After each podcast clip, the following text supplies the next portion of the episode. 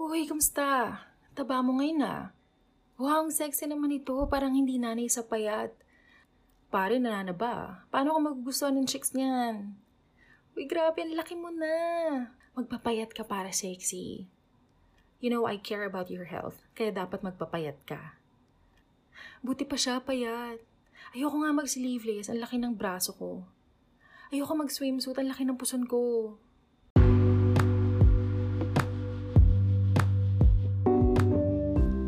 Hi, this is Luna, and you're listening to the new episode of Late Nights by Luna Manila.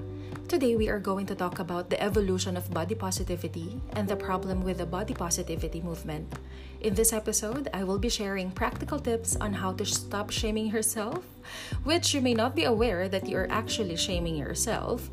And I will also share my personal practices on how to divert your attention whenever you feel physically insecure. It's been working for me, so I hope it works for you too.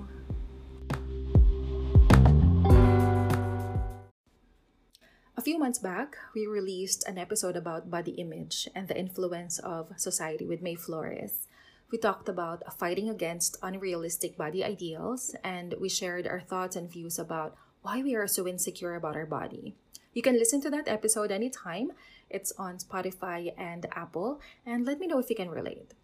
I still received a lot of D Ms requesting for me to talk more about body positivity, and I haven't had a solo episode in a while, so I thought, why not share my views about it?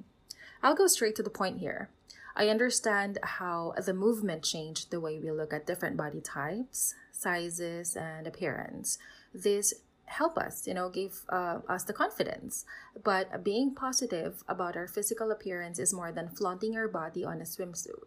It's more than, I can wear whatever I want because I don't care. The movement became all about this. That as soon as you wear that bikini that's been sitting in your closet for ages, or when you go topless, it means that you are one with the movement. Listen, I used to look at that way too.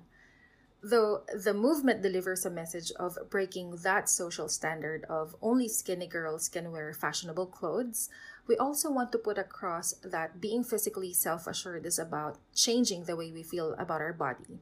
It's about aligning our mind and body, and it's about connecting with our body's needs. As humans, we are ever evolving, and my outlook in this movement changed and also evolved. My journey with embracing my body is not easy. It takes a lot of self-talk, awareness, and practice. There is no end game to it. Like, our insecurity is always going to be there. And as a human being, it's normal. Accept that it is normal, and you don't need to look for a way to cure that insecurity. However, we can always look for opportunities on how to teach ourselves whenever we start looking down at our bodies. I would like to share with you four of my personal best practices that I learned along the way, and I hope it would help you too.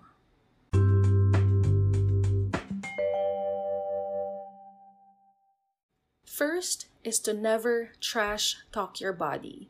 Trash talking your body means insulting, demoralizing, shaming, and humiliating your body. If you don't do this to other people, like your friends, family, daughter, your son, then quit shaming yourself. We do this because we are thinking that this is what people think of us. We react from a fear-based place. Inuunahan natin para hindi na nila sabihin. Well, sis, let me tell you this. Ikaw lang ang nag-iisip niyan. The reason why you do that to yourself is because that is how you view body image. Your perception of others is a reflection of you.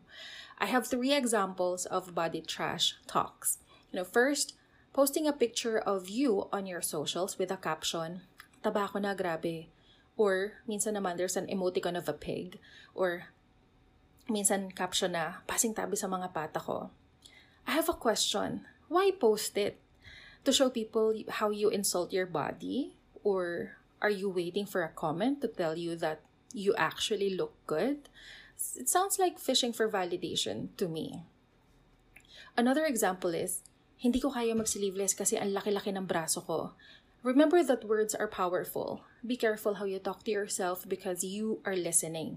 Be grateful for having those strong, big arms. Ang daming natutulungan yan. It's helping you with your job, your chores, and the amount of comfortable hugs it can give. Last example of trash talking is quit focusing on your flaws whenever you look in the mirror. Unang-una, they are not flaws. Someone invented it and called it a flaw based on their beauty standard. Remember that mirrors can absorb energy and naiiwan yan dyan. So every time na nananalamin ka, start focusing on, on what you like about yourself. Is it your eyes, your nose, your teeth? Let them know that they are beautiful and that you are grateful for them.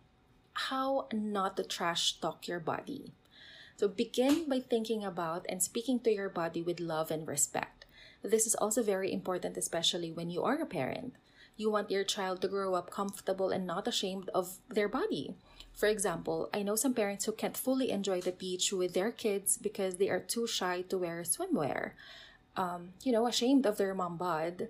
And I used to be this kind of parent too when I was younger. But then I started changing the way I think. I would always start by praying, asking for guidance to help me to fully enjoy my time with my son and to have that confidence to wear what pleases me. There were a lot of affirmations until I believe them. So now, I don't like it when I'm being called brave when wearing a swimwear because I don't see it as brave. It's just my body and my swimwear. So there's nothing brave about it, really. So that's my first um, personal tip, is to never trash talk your body.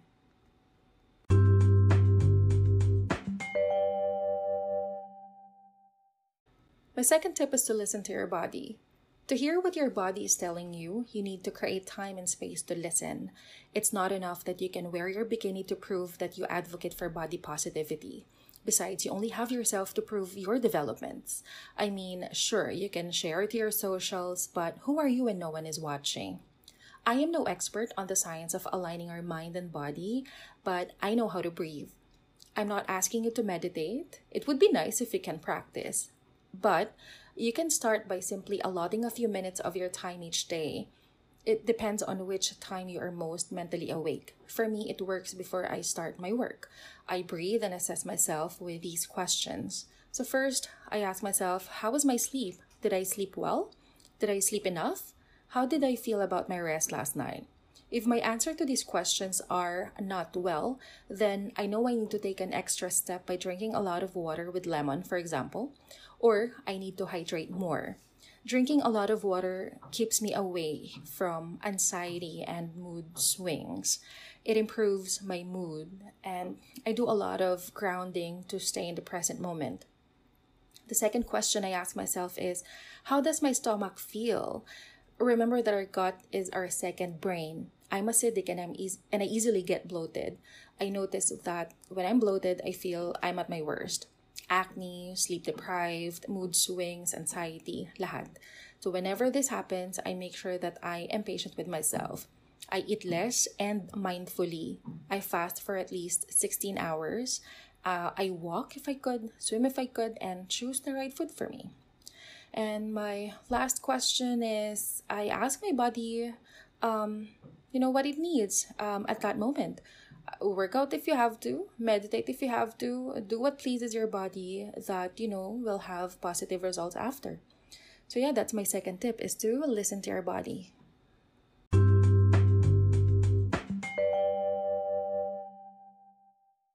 My third tip is to get in touch with your creative self.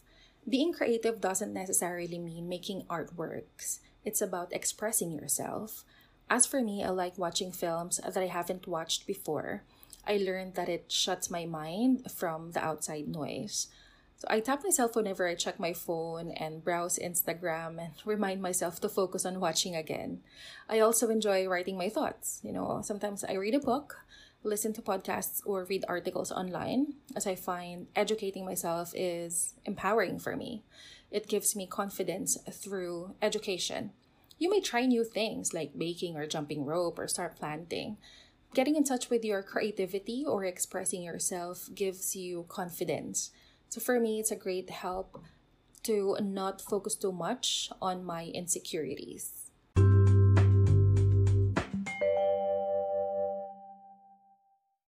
And for my final tip is to define your values. Another practice that I do when my insecurity is about to kick in is think about the things I believe are important in the way I live. I go back to what my priorities are. How much value do I want to give to my physical appearance? And I think about the people I value and who value me. I remind myself that I have a loving life partner who accepts me and that I am loved. My son needs me to be a loving and compassionate mother. So these are the things that I shift my mind into whenever my insecurity is about to kick in. Have clarity and good sense of my values.